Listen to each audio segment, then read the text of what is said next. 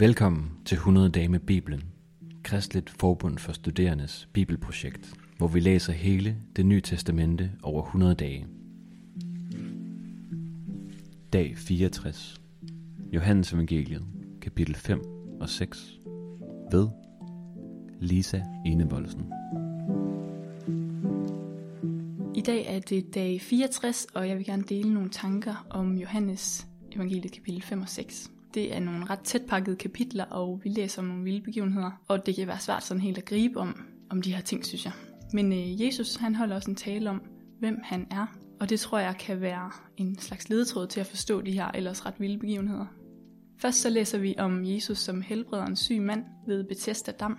Jeg har en ikke-kristen ven, som gik med til at læse kapitlet og dele nogle af de her tanker øh, med mig. Og det første han sagde, det var, at han forstod ikke, hvorfor Jesus kun helbredte en ved dammen, når Gud ellers er så barmhjertig, som vi kristne går og siger, han er. Hvad så med alle de andre syge? Han sagde, det føltes sådan lidt survival of the fittest-agtigt. Den her konkurrence om at komme i vandet først.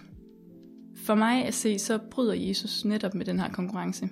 Det kunne man sige en masse mere om, men hos Jesus, der handler det altså ikke om at være først, eller om at være bedst, eller have et stort netværk til at hjælpe en.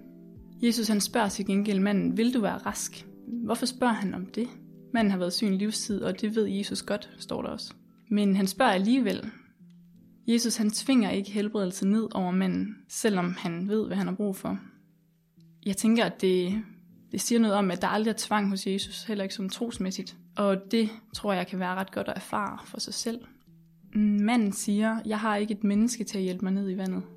Jeg forestiller mig, at der har været et enormt fokus på den her dam, og i mellemtiden der går Jesus bare rundt midt i blandt de syge og helbreder manden med sit ord. Vi kan så hurtigt komme til at fokusere på alt muligt andet religiøs praksis end på det ord, og på ham, som bryder med de her praksiser. Han griber ind, og han helbreder på måder, som vi slet ikke kan forestille os. Nogle gange så kan jeg alligevel blive ramt af sådan en frustration over, at alt det her skete for 2000 år siden, og det forventes af mig, at jeg tror på en mand, som kalder sig Guds søn. Hvis der kom en mand hen til mig i dag og sagde, Hej Lisa, jeg er Guds søn, tro på mig, jeg går i døden for dig, jeg vil give dig evigt liv. Og øh, jeg tænker, at det Jesus siger her, det lyder jo helt vanvittigt, øh, når han snakker om hans fuldmagt og hans vidnesbyrd fra Gud. Og jeg tror, det er vigtigt at huske på, at det også var radikalt dengang han sagde det første gang. Men det her kapitel, det fortæller mig til gengæld, at vi ikke kun behøver at tage hans radikale ord for det alene. Fordi Jesus han siger jo, mine gerninger vidner om mig og hvem jeg kommer fra. Så de her gerninger, Jesus gør, er på en måde tegn på, hvem han er. Øh, det er ikke bare ord. Vi må forstå de her vilde ting, som Jesus gør, som vidnesbyrd om, hvem han er. Også på de dage, hvor det virkelig føles langt væk fra vores fornuft. Det her, det kan også bruges til at forstå min vens frustration over, hvorfor Jesus ikke helbreder alle ved dammen den dag. Der kommer en dag, hvor Jesus vil helbrede alle, det tror jeg i hvert fald på. Men indtil da, så må vi læse hans gerninger som vidnesbyrd om ham. Det gælder både helbredelserne og madunderet og vandring på søen. De her gerninger, som Jesus gjorde på jorden, de kan virke vanvittige i dag. Øhm, men de vidner netop om, at han er den, han siger, at han er. Jesus siger også til jøderne, I grænsker skrifterne, fordi I mener at have evigt liv i dem, og netop de vidner om mig, og dog vil I ikke komme til mig og få liv. Det her er sagt til dem, som beskyldte manden for at bryde sabbaten ved at bære sin borg, men de her vers, de resonerer også hos mig i dag. Ofte så kan teologiske diskussioner komme imellem os som kristne og os som ikke-kristne, og Jesus han taler ind i det, og han siger, kom til mig, og han siger, tro på mig, fordi det er mig, som skriften handler om, og som kristne, så tror vi jo på en person. Vi tror ikke på en bog. Vi kan lære Bibelen nok så godt at kende, men det hjælper os ikke i sidste ende. Der er ikke evigt liv i Bibelen som bog. Jesus siger dog samtidig, at skriften vidner om ham. Vi kan så lære Jesus at kende gennem Bibelen, og det er jo derfor, det er så godt at sætte tid af til at læse den. Men dens formål vil altid være at pege på Jesus. I øvrigt så er det også det, Jesus siger til os, når han kalder os til gerninger. Det er ikke for frelsens skyld, men det er for troværdigheden. Det er for vidnesbyrdet. Bibelen frelser ikke i sig selv, men peger på Jesus, og på samme måde frelser gerningerne ikke, men peger på Jesus.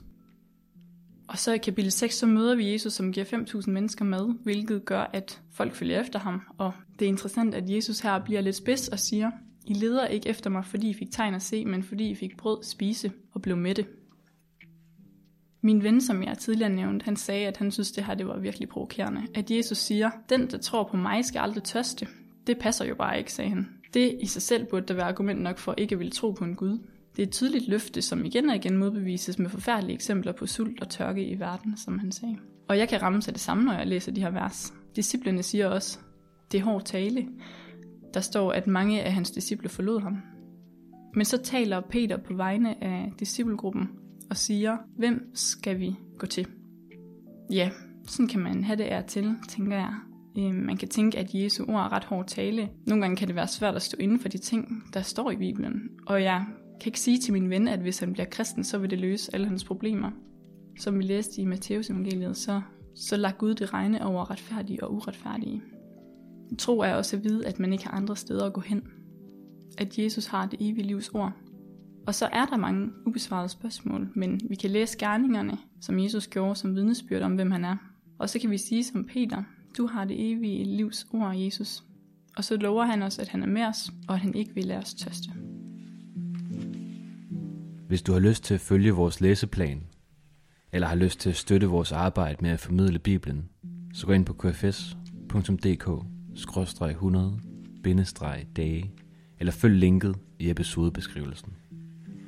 Tak, fordi du lytter med.